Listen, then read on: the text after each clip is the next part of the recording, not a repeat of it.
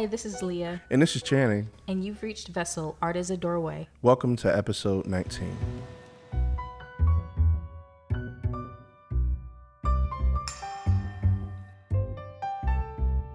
We want to thank you so much for being with us here on our show, Vessel Art is a Doorway. We know there's countless things that you could be doing with your time, but the fact that you're here with us means so much. We have an absolutely fabulous guest, Danielle Krysa of The Jealous Curator, with us today. It was such a pleasure talking with Danielle. You are really going to enjoy hearing the conversation that we had. One of my favorite parts was talking about the domino effect that art can have on our family because creativity is such a valuable gift. Just that act of using it. One of the things we spoke about was her watching her son grow up and the effect that it's had on him. And once you listen into this particular interview, we want to hear back from you how you feel about this uh, particular episode, if you agree with some of the sentiments. Danielle, she's been such an inspiration to both Leah and I over the years, and I think you'll find that she'll be an inspiration to you as well. But listen into this interview with Danielle Krysa from The Jealous Curator.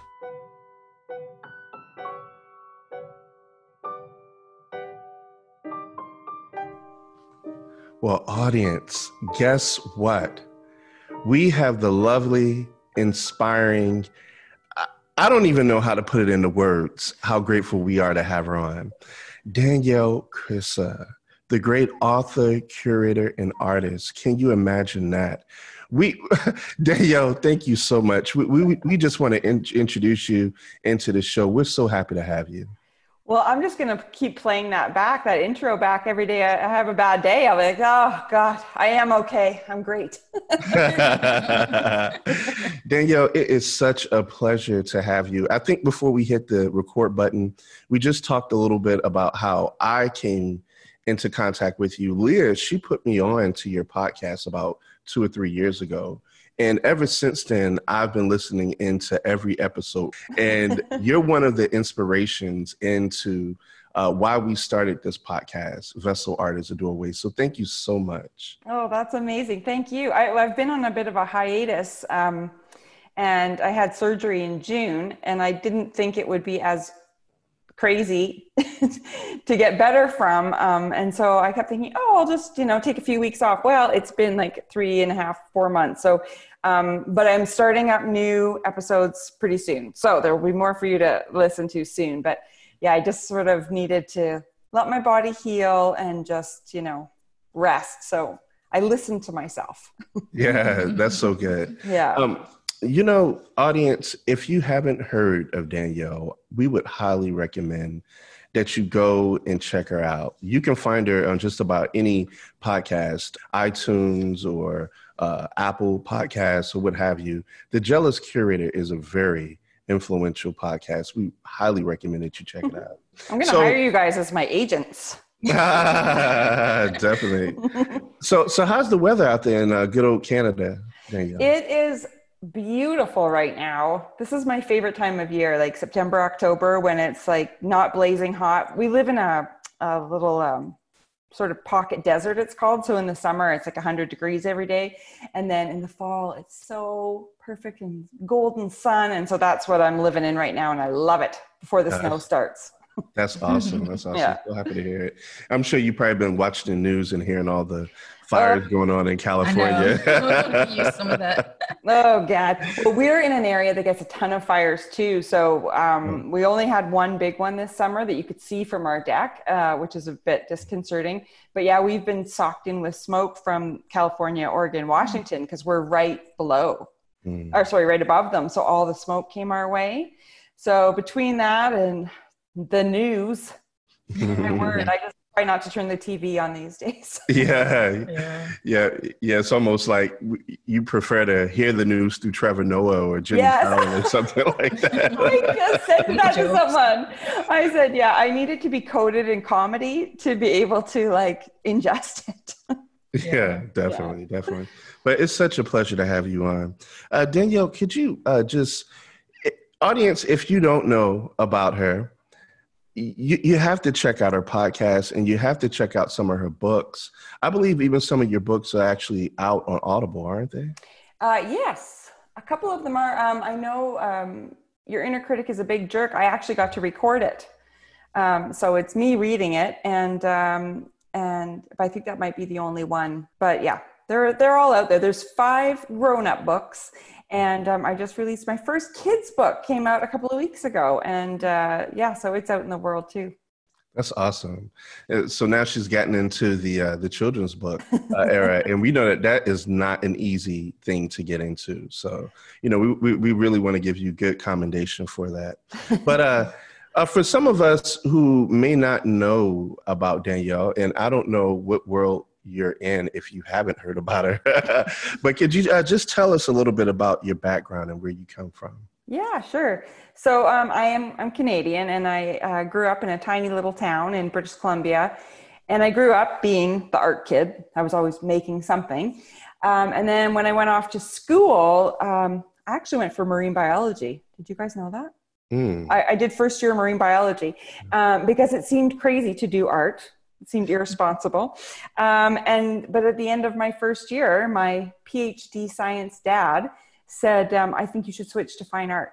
Mm. It's who you have been since you were born." So I switched, but I did not fit in at all.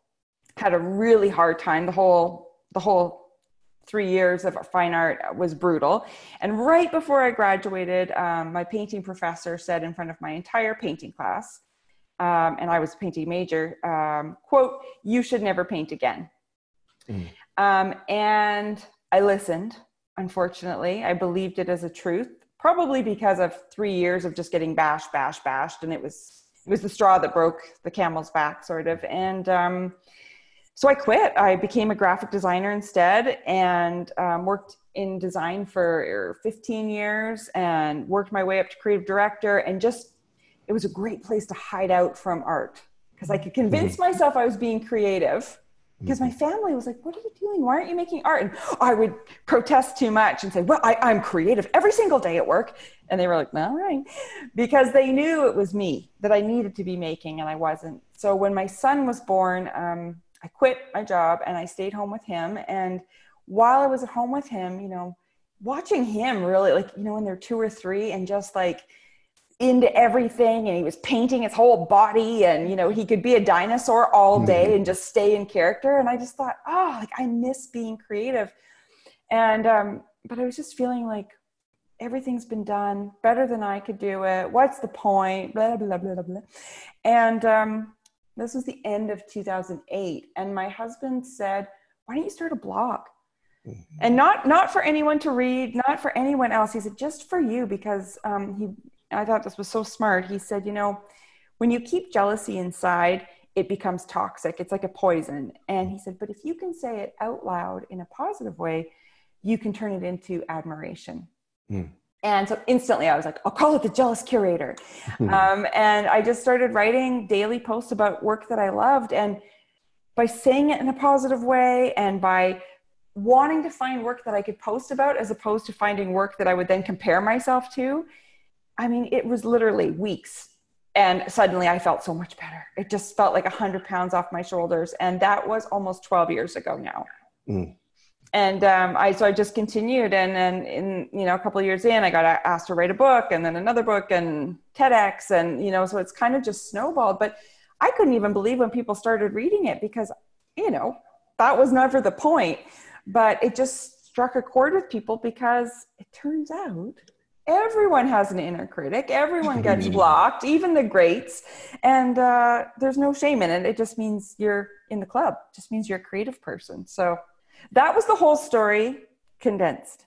Right right right. Audience you, you you probably can't see it but she just used some hand gestures where she she, she just put it all together for us. And that's so beautiful. Uh, so so so what you're saying is is that maybe charlie was kind of like the catalyst for the he absolutely was absolutely was. I always say like if i ever you know win some big award i will thank him because had i not a had him and b stayed home and like watched him he he's 14 now. He is a little creative genius just in the way that he is in the world you know and i he's so he totally inspired me and i'm so happy about how that all worked out you know. I know it's hard for a lot of artists that are mothers how do you find that time? And and i felt like that too but if you could tap into what they're doing and sort of like harness i was going to say steal. Let's use a more positive word harness um, their creativity for for you. It's amazing. They're they're you know an untapped resource. Mm-hmm. Yeah that's so lovely uh, and seeing uh, little charlie he, he, used to be a little guy but i think i think you just uh, updated us on some information of how, how tall, tall charlie is yeah he's like. he's six foot two Oh my god. yeah, and I ever since he was a baby, I always kiss him on the top of the head before bed. Yeah. And uh, so the other night, he's walking by me. I'm five seven. He's walking by me in the living room, and um, I was I was going to bed. He was still staying up, and I said, "Could you please bend down because I need to kiss you on the top of the head."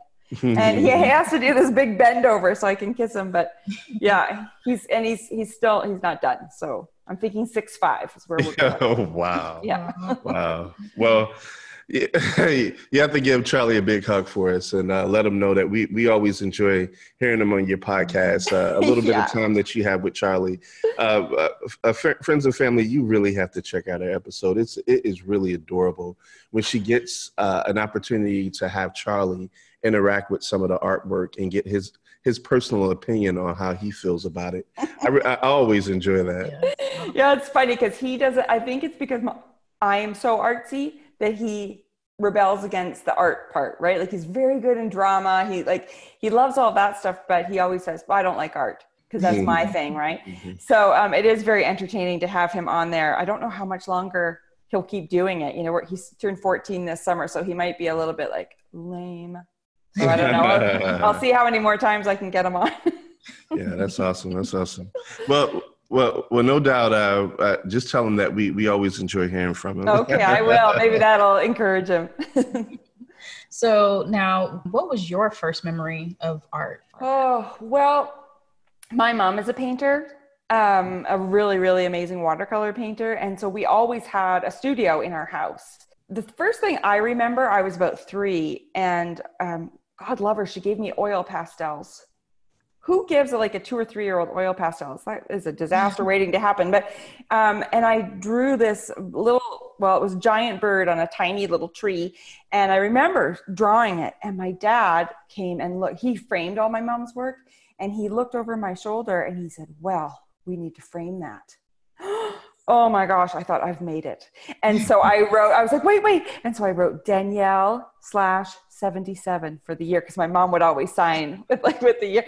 And he framed it with real glass and a gold frame. I still have it in my studio. And I remember thinking, I'm an artist just like my mom.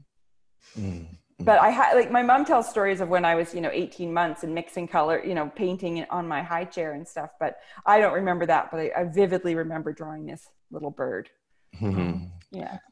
Yeah, that's really adorable. Uh, when you think about that, I think you made a, a couple of references to your father, and um, I'm sorry that you lost your father. Um, mm-hmm. Around the same time you lost your dad, I lost my dad too. Around the same oh. time, so I guess you you know we have a little kindred spirit. But just seeing how your your father he was able to support you and give you that inspiration, what was that like? Could, could you put that into words? Yeah, you know, in a way, like now as a grown up and as a parent i appreciate it even more. Um, but you know growing up my dad he was always my biggest cheerleader. Always always always. I mean he pushed me really hard.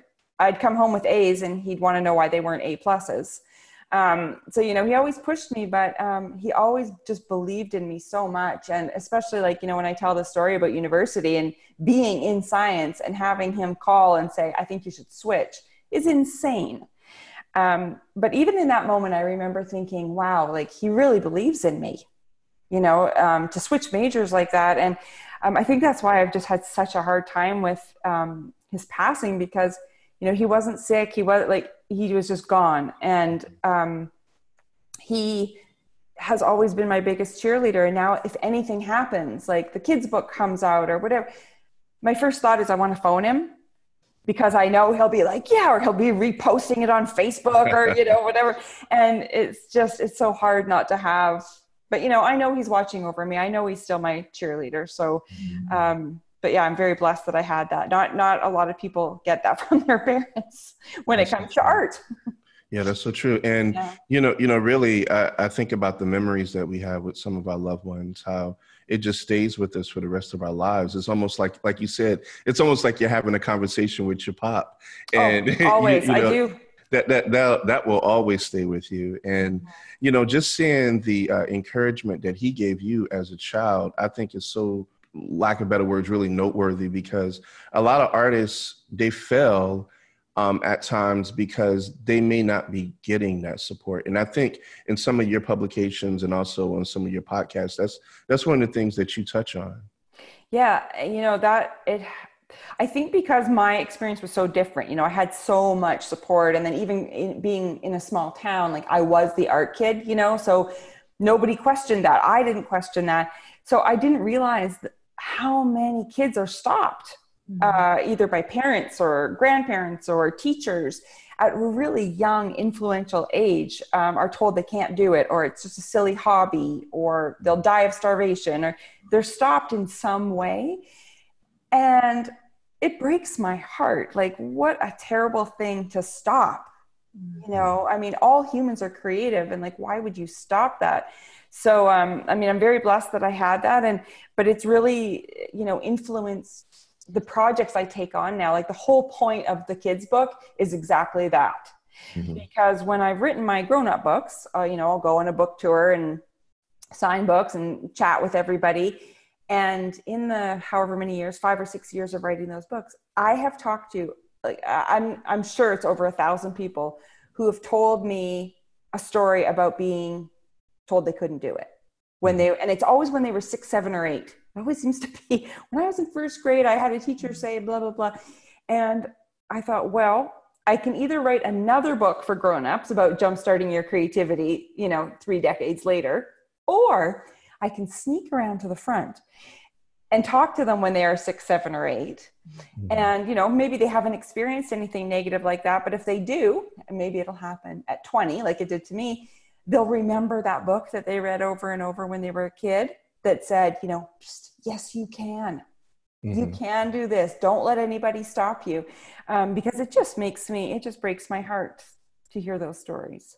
Yeah, it mm-hmm. certainly does. And, you know, I was just thinking, even in this time that we're living in, doing uh, 2020 has been a year, I think, that none of us will ever forget. no, it's one for the history books, all right. That's so true. You know, it, it, even outside of the elections, I mean, just the economic turmoil that has happened. Yeah. Uh, but uh, but really, you know, just seeing how some artists they may feel defeated in this time. They're are still artworks that are actually being sold. And we never want to take that for granted. I was just with Leah. We just went to the post office and she just mailed off uh, something to a client. So, you know, signed paintings is still actually uh, being done. And, you know, we just want to encourage artists to just continue on. Wouldn't you agree?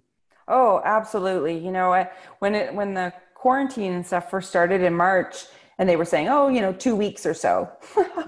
right.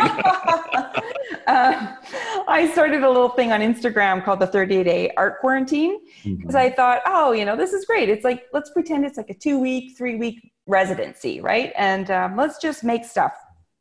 Oh, dear God. And uh, so we did. And then it just kept going and going and going. And so I was full steam ahead at the beginning. And then, and I've heard this from a lot of people too. And then it was just like finding the motivation. I don't know if you guys have found this, you know, finding that motivation, finding like, it's just like, oh, I'll just stay on the couch. Mm-hmm. And um, it's really hard to get back up and keep going. And, but I think as creative people, it's what gives us the energy you know and even if you don't have like if all of your shows have been canceled or whatever. I've been trying to use this time to try new things. Well, that's how we started chatting actually, was about clay. Did you mm-hmm. guys see what I posted on Instagram today? Oh, we have to no, check it out. oh, look, you'll be so proud of me. I okay. So, oh, did you do that? Wow. That is such a beautiful. It's a peony, just so you know. So beautiful. Okay. Yeah, wow, that's awesome. So and I had with black clay, huh? Well, it hasn't been fired yet. So, okay. um, but so Susanna Montague, she's a, a ceramicist in um, British British Columbia. She's amazing, and so you guys know. Anybody that listens to my podcast knows I've been yapping about wanting to try clay for the longest time. But I'm also secretly scared because I've never done it. And it seems intimidating to me. And so Susanna had had enough and she just mailed me some chunks of clay and was like, here, stop talking about it and just do it. So I've had the clay sitting in my studio for four months. So today was the first day I made something. Very exciting. But all of this to say, that's what I'm trying to use this super weird time for is to be like, okay, my regular work isn't showing because all my shows got canceled. So I'm going to use this time to experiment and to try new things that may or may not work. And um, as creative people, like we love assignments, right? So I've been telling people, like, give yourself an assignment even if it's to do a sketchbook or make it a daily challenge or to try a medium you've never tried before, because um, it's the only way I've been able to keep moving forward. Mm. Um, and and have the energy to be excited in the morning to to go to the studio because otherwise it can be a bit like especially if you turn the news on first don't do that don't turn the news on. Go straight to the studio. So yeah I, I totally hear you. Like it's it's been um a really weird year for everyone and i think artists are having a particularly hard time. Mm-hmm. yeah i think everyone's trying to it's it's like everyone's trying to figure out a way to move forward but i think everyone's routine is just so out of whack and it's like our minds are trying to process what's what's happening and then at the same time we're like no you need to create and so it's but i think it's good like what you were saying i love all those exercises because it's i think it's that's also healthy for even healing and dealing with what we're dealing with is just trying to find a way to channel all those feelings that we're having into work or just creativity. So just something positive because I find everything is so negative and then like I just you know, I just, and you're probably the same too. I just come out of the fog of losing my dad. I was just starting to feel like motivated to like do regular stuff again. And then quarantine hit. Mm-hmm. And then I had my surgery in June and it's taken, I'm at 16 weeks now and I'm still not fully recovered. And it's just like, I can't take it, you know, and I was, um, my son was being homeschooled in the spring and it was just like, thank God he's going back to school. But um, it's just been, you, you factor all of that in and then, yeah, you're supposed to be creative. Mm-hmm. When? How?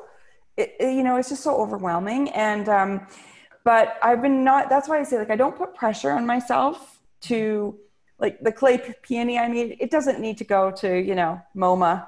Right. it can just exist. And it was fun. It just felt like being a kid and I tried something new and I got messy and it was great. You know, that's what I think people should be doing. I don't think they should feel the pressure that mm, they need to be working on a new series that's going to do something, you know, maybe it will, Mm-hmm. Maybe it won't. And I think that's fine. You know, m- my whole thing has been looking for silver linings mm-hmm. the best that I can because it feels like there is not a silver lining to be seen. So I'm working very hard to look for the positives. And so, you know, with this surgery of mine, I, I that, that's the new body of work I'm doing is all about, you know, having these lumps and bumps that were removed from my abdomen. I'm trying to turn them into beautiful lumps and bumps and crystals and, you know, um, trying to turn it into art that makes me happy as opposed to a scenario that makes me sad. Yeah, yeah, very inspirational.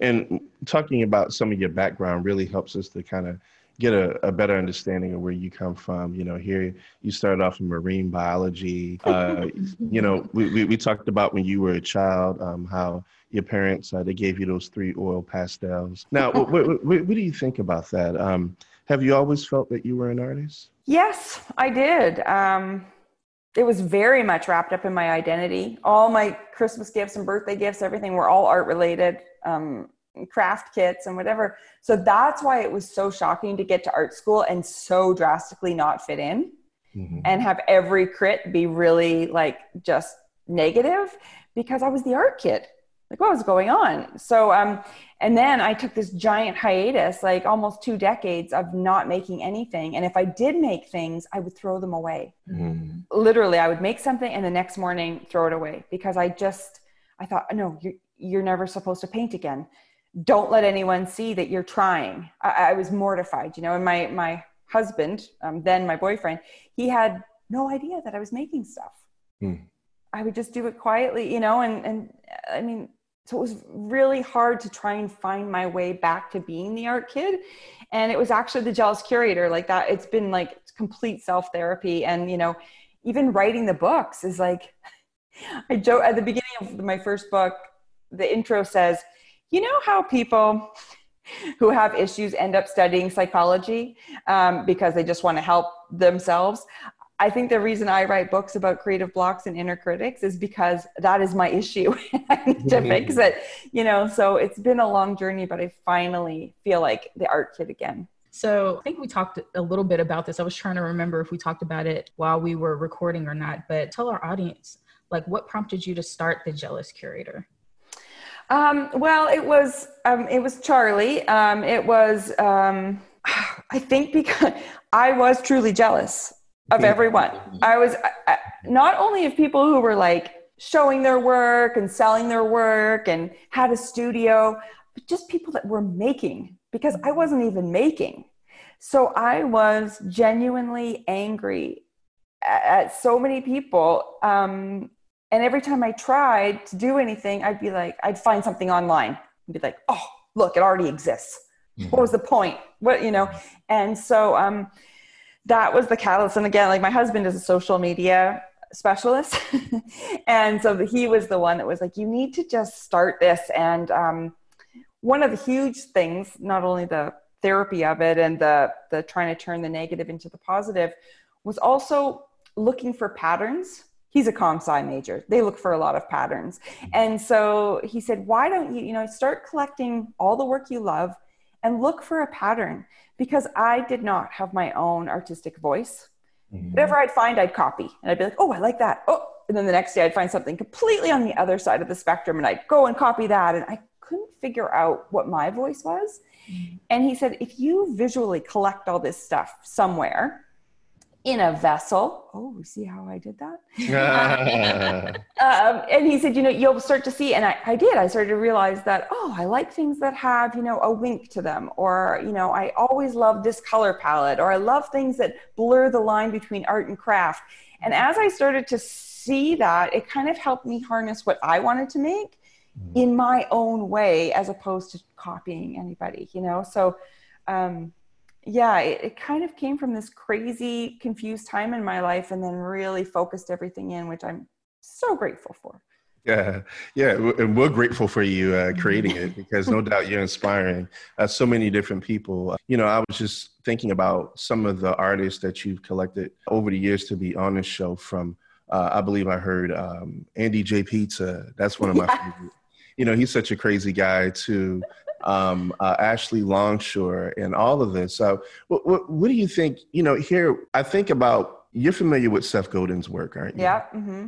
And Seth, he always uses a term. He says, "People like us do the do getness." Let me get my mouth. Let me get my mouth right. people like us do things like this, and you know, really, in in essence, the podcast itself is a extension of an art form, wouldn't you say? Yeah, you know, I didn't go into it thinking that, but it absolutely is, especially for me because um, I have always been a storyteller. As you guys can see, my answers are like ridiculously long for every question that you have. Uh, I've always been a storyteller, and um, for me, that that's what the podcast is. It's so narrative, and the way I talk to my guests is I basically do it chronologically. Like I, I, start with when they were children and I work my way up to present day. and I think it's, I mean, I minored in art history. And so my favorite part was always learning about the story behind the artist. And so when I started this podcast, I was like, these people are all still alive. The thing with art history is they're all dead. So I can't ask any follow up questions. And, you know, um, with these guys, I can be, you know, they can answer a question. I can go, whoa, whoa, whoa, whoa. But why? And they'll tell you and I feel like all of these podcasts, like all, you know what you guys are doing, what I'm doing, what Andy's doing, um, we're making like this is going to be history one day. Mm-hmm. You know, and we it's like we're capturing all of this. It's a time capsule, you know, and being able to talk to people, especially like you said, 2020 is something. Um, to be able to talk to artists during this insane time and find out how they were feeling, find out what they were making. Were they making political work? Were they making personal work? Was it the quarantine? Was it Black Lives Matter? Was it, you know the election like what what were they doing in this moment and and we're capturing it mm-hmm. it's so cool It yeah, is cool is. yeah it is cool so how with your creative process how do you approach it do you start from an emotion or do you uh, experiment and and then kind of like navigate from the experiment uh yeah i mean i it's very much a progression you know i think um, i always tell people to make a lot of crap you got to make a lot of junk before you get to the masterpiece. Mm-hmm. So I try not to put pressure on myself. I, I'll usually have an idea, you know, like dealing with this stuff from my surgery. So I have that in my head. And then I'm like, oh, you know, how am I going to do that? So I let it roll around in there, and then I just start experimenting. And lots of the experiments end up in the garbage, you know. Mm-hmm. Um, but I just let them evolve i think is a, is a nice word you know and um, i'm working on these pieces now that are the biggest ones i've ever done um, they are costing a lot of money to make which is super scary because i have no home for them i don't have a show lined up i don't have buyers lined up but they're kind of the culmination of everything i've done thus far mm-hmm. and probably the one i'm working on right now won't ever show anywhere because i bet it will evolve from that mm-hmm. um, and have being okay with that has been a huge learning curve and life lesson, you know. And I think artists, like people, feel like they need to sit down and make a masterpiece. Mm-hmm. And if you put that pressure on yourself, I can guarantee you're not going to make a masterpiece. you know, and so you have to be okay with making the thing. Maybe you hate all of it, but the top corner is fantastic Mm-hmm. Tomorrow, you start with whatever that top corner was and go from there and go from there and go from there. So for me, it just feels like a continuous evolution. And I don't think I'll ever be done. I think it'll just keep going for my whole life. Yeah. Yeah, please. Please do. and I think I think we've talked about how you've had an impact on us, you know, seeing your creative process, seeing your vision and different things like that. So obviously you're affecting people's lives. Uh, mm-hmm. you affected both of Which is both surreal, which is very weird to me. Yeah. but have you ever seen maybe um how maybe some of your your clients or maybe perhaps people who engage with some of your art forms how your work has had an impact on their lives? Other than us. Yeah. Um, well i mean the jealous curator with the books and everything i get emails and messages all the time from people saying, you know, I, I, hadn't made in 10 years and I read your book and I've started making again, or I listened to your podcast and I'm finally, you know, I'm, I'm going to do it again. And it makes me so happy because you know when i had that 15 to 20 year hiatus i felt like i was the only one that that had ever happened to. Mm-hmm. how narcissistic is that? I, I just didn't realize that other people had that experience. I and to hear people go oh god i stopped but because of you i started it's just like oh my gosh. You know if i can help people avoid the giant gap in time that i had like what a colossal waste of time. So if i can help people you know realize that they can just be creative because they want to. Mm-hmm. you know um, it's so exciting. And you know I, I, was able to do a tedx talk a few years ago and i was supposed to do um, tedx nashville in march. I was so excited and it got canceled. Um, and uh, of course like everything else.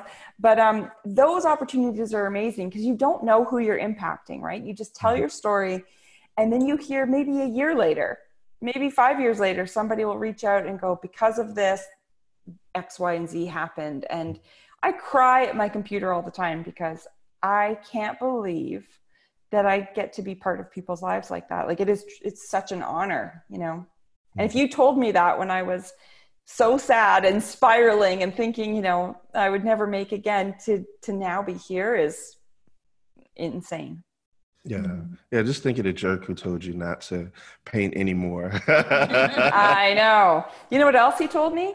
Um, I'd been, um, I'd always brought humor into my work because I'm hilarious. And uh, he had said to me, again, in my fourth year, um, he said, Look, it's bad enough that you're a woman. Mm. Um, but if you actually bring humor into your work too, you'll really never be taken seriously as an artist.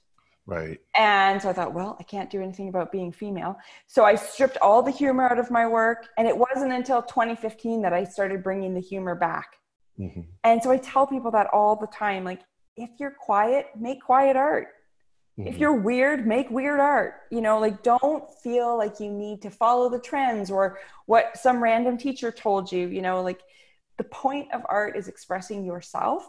So if yourself is funny, that's what your work should be. If yourself is shy, that's what your work should be, you know, and and then that gives you so much more ownership. And when you do head into the studio or the dining room table or wherever you make, it gives you empowerment because you're like, there's no tricks. It's just you and you know you. So all you have to do, hey, that's like Seth Godin.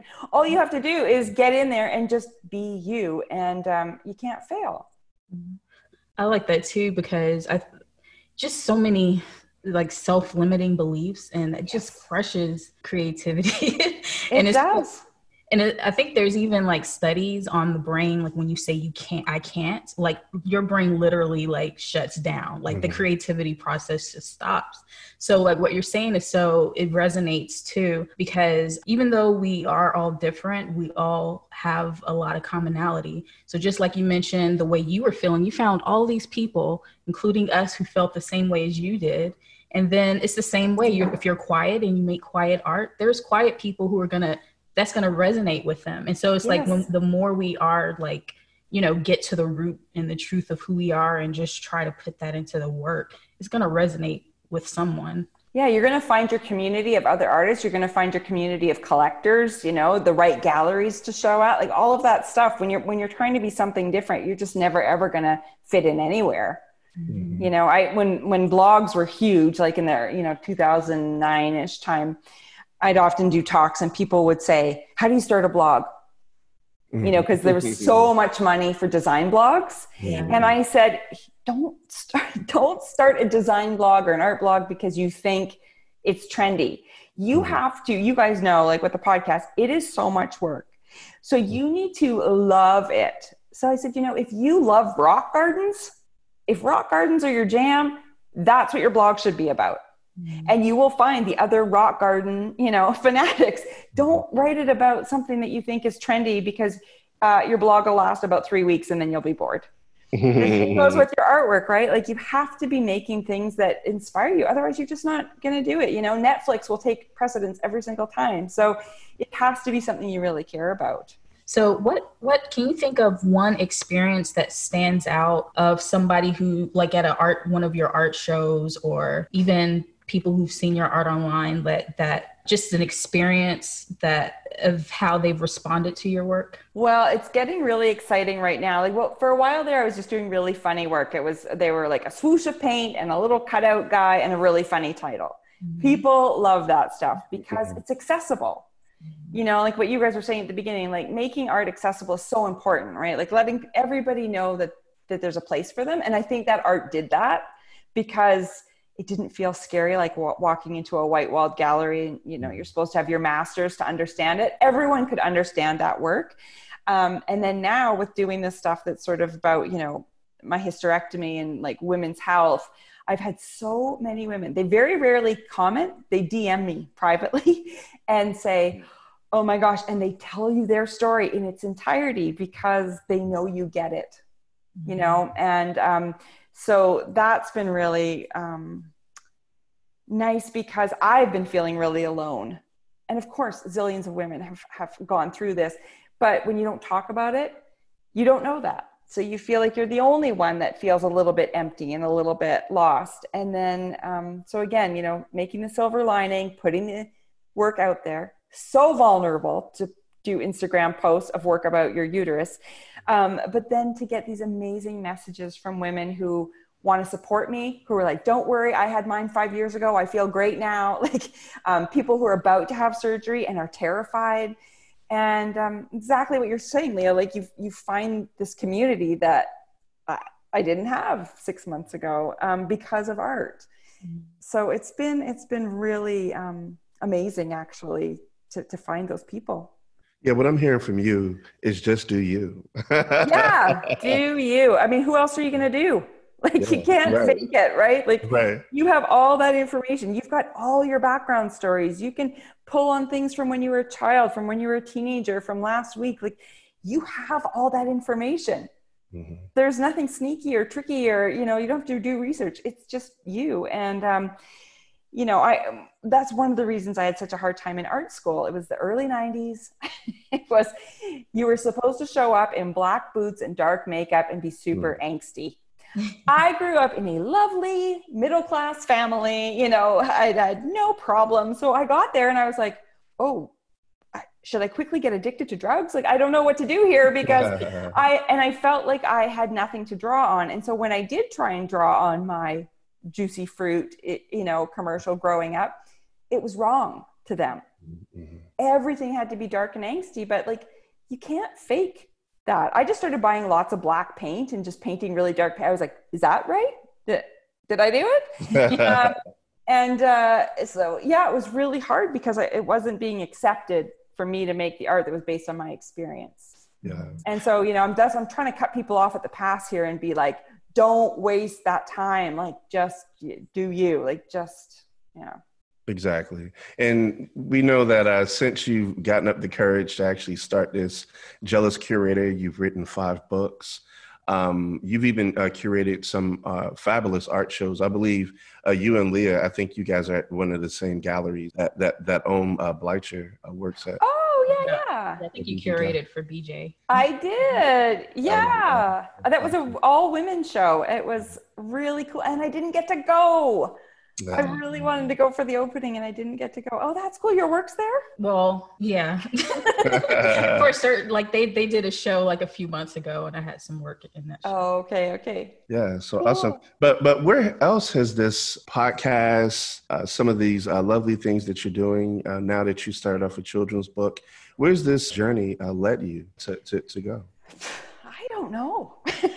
you know, I've always um I mean, I am a planner. I am very type A. There's a lot of, you know, binders and folders, but with Jealous Curator, I've always tried to be very organic. And again, li- watch for those patterns, right? Like all of my books have come from the book before and watching the patterns. Like um, I have a book called um, A Big Important Art Book now with women. Um, because when I was doing the book tours for the other books, I started, I just noticed this pattern coming up again and again about women and we, we got into all these conversations about not being represented um, not only in the art history books but in the galleries right now. Like how can it be now and we still don't? So i was like i'm going to write a book about women artists. I pitched that book in 2017 right before me too. Mm-hmm. i got rejected by five publishing houses mm-hmm. because they said nobody would want to read a book about women Wow. in 2017. So anyway, it only takes one. So Running Press published it, but you know, so same with the the the kids book came out of all of this. So I don't really know what's next. And in this super weird nothing is happening moment, like I should be on a book tour right now. I'm in my pajamas. Um, spoiler alert. And so you know, I don't know what's next, um, but I'm watching for patterns and seeing, you know, oh, maybe video, seeing how we're all now on video, maybe a YouTube channel. Like, I have no idea. So, what I've been trying to do is just concentrate on my own artwork and making clay peonies and whatnot. So, mm-hmm. I'm just trying to take a breath um, and let the universe lead me. You know, granted, I'm super type A, so I let the universe lead me, and then I'm like, "Come on, universe, let's speed this, let's speed this up and, and get some projects underway." So, honestly, right now, I don't know. If I figure it out, I will um, message you guys to tell you what's next. Yeah, that'd be awesome. That'd be awesome. But uh, when you think about how art has influenced uh, so many people's lives, uh, so many people, that's one of the things that we like to talk about because a lot of people they take things for granted like for instance the signs on the on the street corner or maybe even the way that a building is created uh, how do you think art has influenced you I, I, I think we talked about a little bit about it in this in this episode but we want to just kind of highlight that a little bit more mm-hmm. you know mm-hmm. what do you what do you think art has been like in your life or what, would your life have been the same with without art in it what do you think? oh god no i'd just be so sad um, well, and especially for me being a designer too, um, and being a brand specialist and a communication specialist, you you fonts, you know, signage, like you real like color choices, all of that stuff is it's everywhere. What you're wearing right now, what your house looks like, the magazines that you choose to pick up versus not pick up, it's all art. Um, and what I you know, my whole jam is making things accessible, making people feel like they don't have to have gone to art school to feel like they can be part of the art world. And um, um, Leah, I think you were saying that. I think it was before we recorded, but I, it's so important for people to feel like they're part of that. And if they just skew their perspective a little bit, they'll see that they already are. Right. Like you use Star Wars as the example, right? If you are a Star Wars, do you know how much art goes into making Star Wars? Um, and I always tell Charlie this too. You know, um, he loves Wes Anderson. Oh yeah. So when we watch Wes, I mean, that's just art that moves around. Um, whenever we watch stuff like that, I'll point out like, look, the font on everything is the same, like the book covers and the signage and whatever. Like he made a conscious choice to pick, you know, Helvetica Neue for the entire, you know, and I, will say to him, what what color palette do you think this next movie will be? Hmm. Because mm. every one of it, you know, he has a color palette for each movie. So if you pay attention to that, and then you can infuse it into your own life or just appreciate it. Um, so I, I mean, I can't even imagine my life without art in it. I mean, I tried to get rid of it for a while, and I was grouchy, mm-hmm. and you know, I was just not myself, and my, uh, you know thank goodness for my husband just saying like you know what you, life's too short mm. like go just you know make stuff make stuff make stuff and it's just i feel so healed and so happy that it's back in my life um, you know again i may never show at moma that's okay Mm-hmm. I'm so happy. I made that peony on my kitchen table today, and I'm like, woohoo! I posted it to Instagram. Look what I made. Uh, and you know, you feel like you're six again. And I, I just want everyone to feel that joy, whether they go to art school or they don't, or they make a macaroni necklace or they, you know, paint a six foot painting, whatever it is, you know, just let it be in your life. Now, how, how have you seen it influence your son as he grown as he's grown up, whether he realizes it or not? Well, like I said, he he purposely says that he doesn't like art. He's never been a big drawer. He he did a little bit when he was little, but um, he I think he's going to be a movie director, honestly. Um, and uh, he when he was little, he would act out these scenes that he made up, and he would make us. We had lines, and if we got it wrong, we'd have to do it again. And it was always right before bedtime, and I would say to my husband, "You get your lines right." Because I need to go to sleep. hit every mark. And uh, and then um, you know now he's he's really good in drama and um, he loves all that stuff. So we'll see. I got to speak at pixar um, a couple of times to their creative department which is surreal.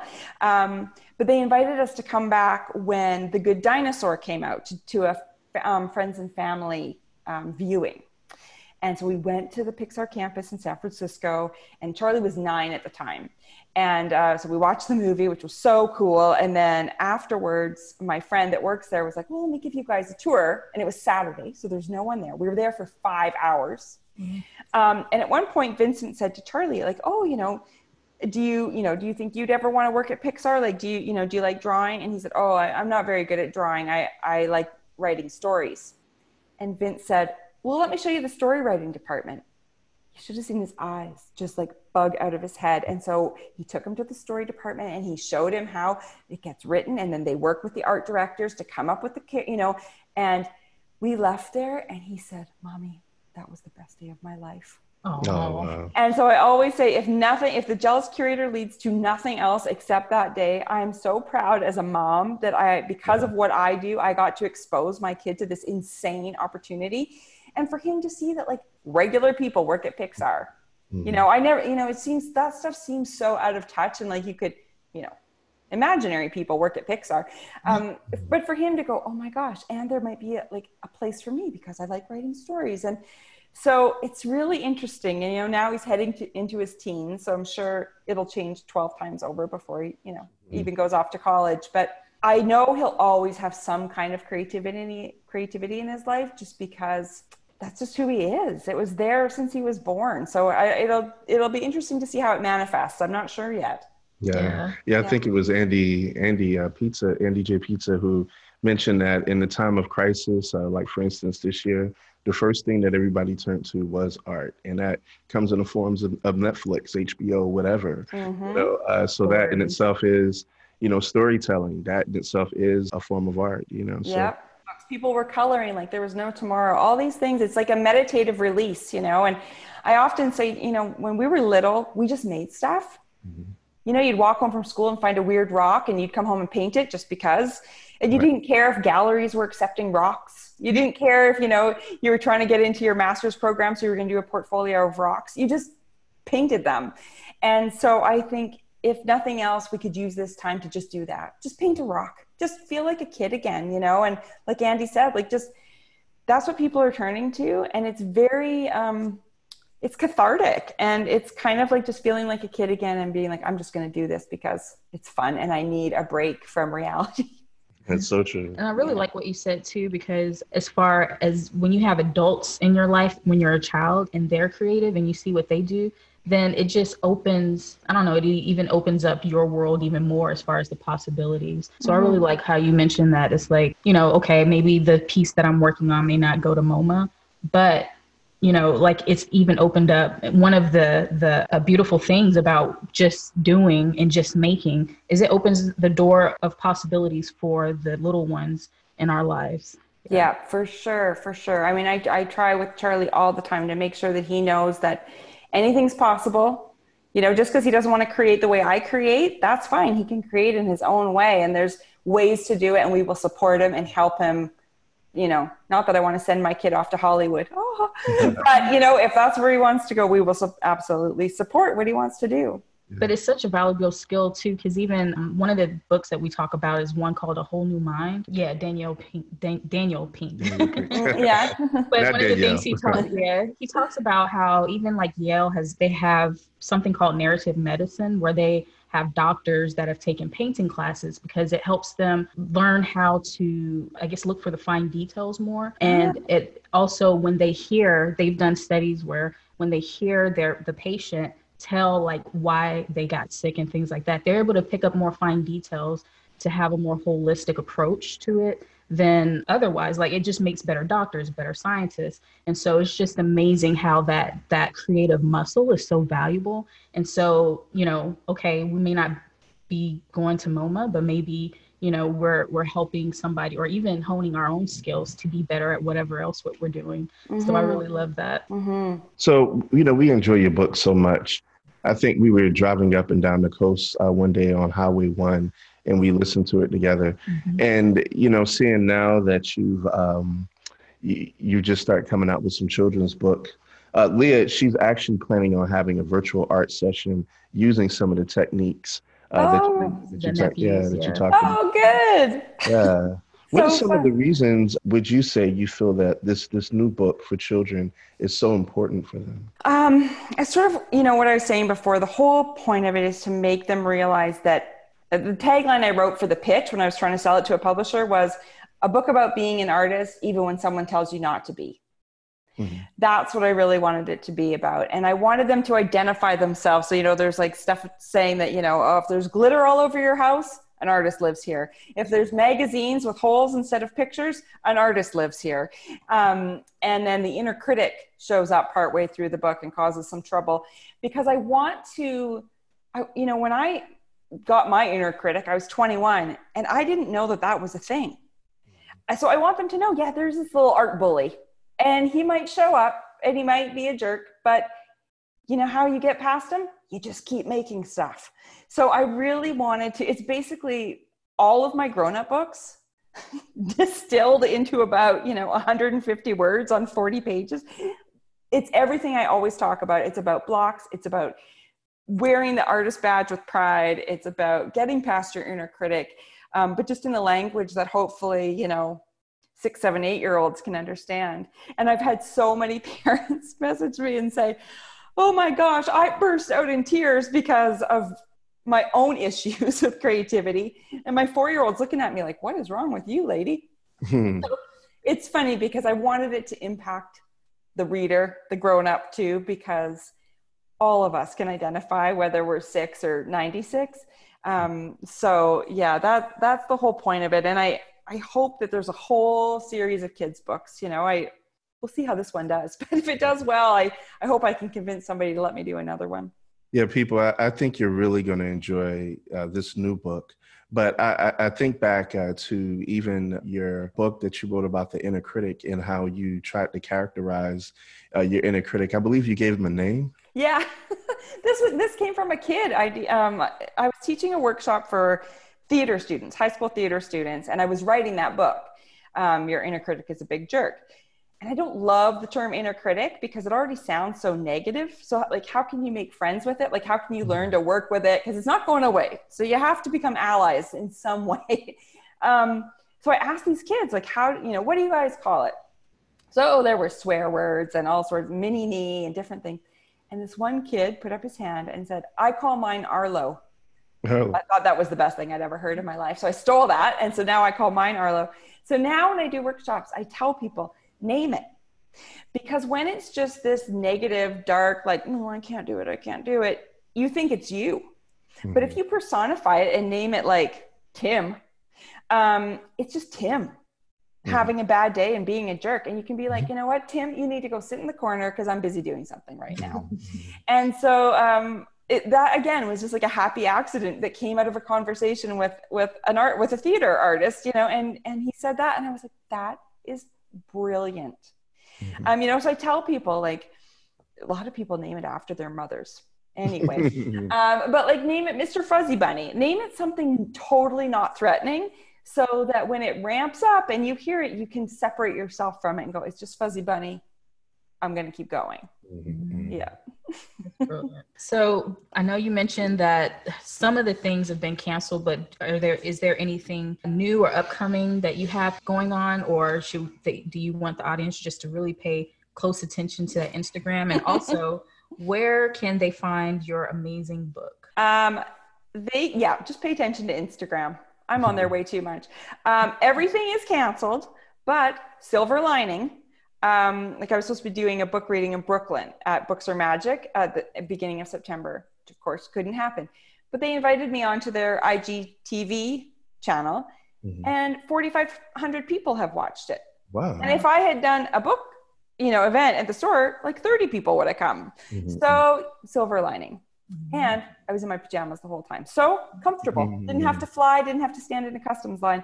So there are good things like that. So I'm, and I always post that on Instagram if there's a reading or I'm going to do some workshops coming up, like some um, um, IG Live, you know, um, workshops, which I think will be really, really fun. Um, what was the other thing? Oh, where can you find my book? Everywhere. It's very exciting. So it's on, you can buy it online like Amazon or whatever, but it's also at Barnes and Noble and, um, for people like you know far away australia whatever you can find it on um, Fishpond so it's it's available literally everywhere which is very very exciting. Awesome. exciting. yeah. And, and, it'll definitely be in our show's notes. Yeah uh, thank you. this, uh, thank you so much. but danielle it has been an absolute pleasure having you on this show. Um, you're you're one of our inspirations. And to, to to have you with us means so much. Thank you so much for being on the show no, I, I'm.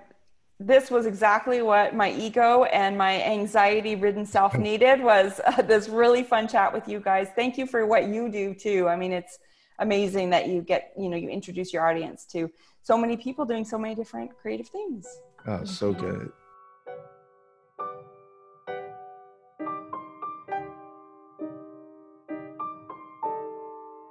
It was really nice talking to Danielle. I really enjoyed when she talked about the effect that art had on her son, how he kind of feels like he doesn't really like art, but because of her example of being a creative, and I'm sure her husband as well, it's just nice to see how that kind of filters into the way her her son approaches storytelling or theater or how he is interested in making movies. And to me, it really brings in the fact how valuable creativity is as an ability. And it's funny because even art, people who collect art, the way they even approach putting the works together inside of their home and build collections, they kind of use that same muscle. So also when we were talking about from the medical standpoint from just other areas of life other areas of work that may not directly be related to art even having somebody creative on that team or just even honing in those abilities ourselves just as a, pro, a point of problem solving of being able to see past the surface of a situation it's just interesting to me to see how valuable that is. Yeah, that was amazing hearing how her professor, when she was 21, how he basically told her not to ever pick up a paintbrush ever again. And I remember, Leah, when you told me back when you were in art school, how maybe one of your professors said something similar. Yeah, that's it's so sad that it's like I'm not the only one that that has happened to, or she's not the only one that that's happened to. But yeah, I had a professor. It was during a portfolio event where we have to show our portfolio before we graduate. And it was interesting because to me because the drawing was on laying on a desk and this particular teacher was across the room. So really without her actually looking at the drawing she just laughed and like she told me that i couldn't draw. I don't know what she was looking at but she wasn't looking at my drawings. But it was just interesting how sometimes that environment i know all environments aren't necessarily like that in art schools but and fortunately the other teachers didn't necessarily take that same attitude that she had uh, when it came to looking at the art but um, it's just kind of sad that some people feel like they need to be like that. I, I, don't know if they're trying to push you or they feel like somehow that'll like draw more better creativity out of a person. But yeah, it's just not it's not a good feeling when that happens. And I really appreciate Danielle the way she's approaching her books to to help people not listen to that and to just keep going anyway. And what's one of the things I really like too is that she mentioned when you work, you know, nobody has to see it, or you don't. Ha- it doesn't have to be a masterpiece that's going inside of MoMA or anything like that. Just enjoy the process. And honestly, I feel like over and over again, when you're just in that that part of your your creativity, just trying to access that that truth of yourself or you know, going through like there's a lot of people they approach the making work in a different ways. But when you work from that standpoint, many times you create works that are, are very strong and or people respond to them even though once you get in that habit of just making work, the work ends up becoming stronger and stronger, or people may respond to something that you may not have thought of. Yeah, you know, one of the things I really enjoyed about this particular interview was hearing how Danielle, she persevered despite uh, some adversity coming her way and how through her perseverance how it's led to opportunities in life and i know if you're listening into this particular episode you can think about 2020 as being a rather interesting year for just about all of us. I think we've all been impacted with what's happening in the world today. But we hope that this has been uh, some form of inspiration to you, seeing how Danielle has pushed and persevered despite difficult things coming up her way, and how it's led to opportunities. For instance, she said she was able to speak at TEDx or even at Pixar, seeing the impact that her work has had on, on her son and her family, even, was also uh, amazing as well.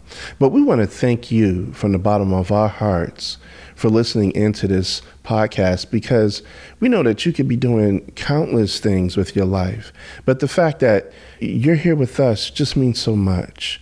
Thank you for listening in to Vessel Art is a Doorway.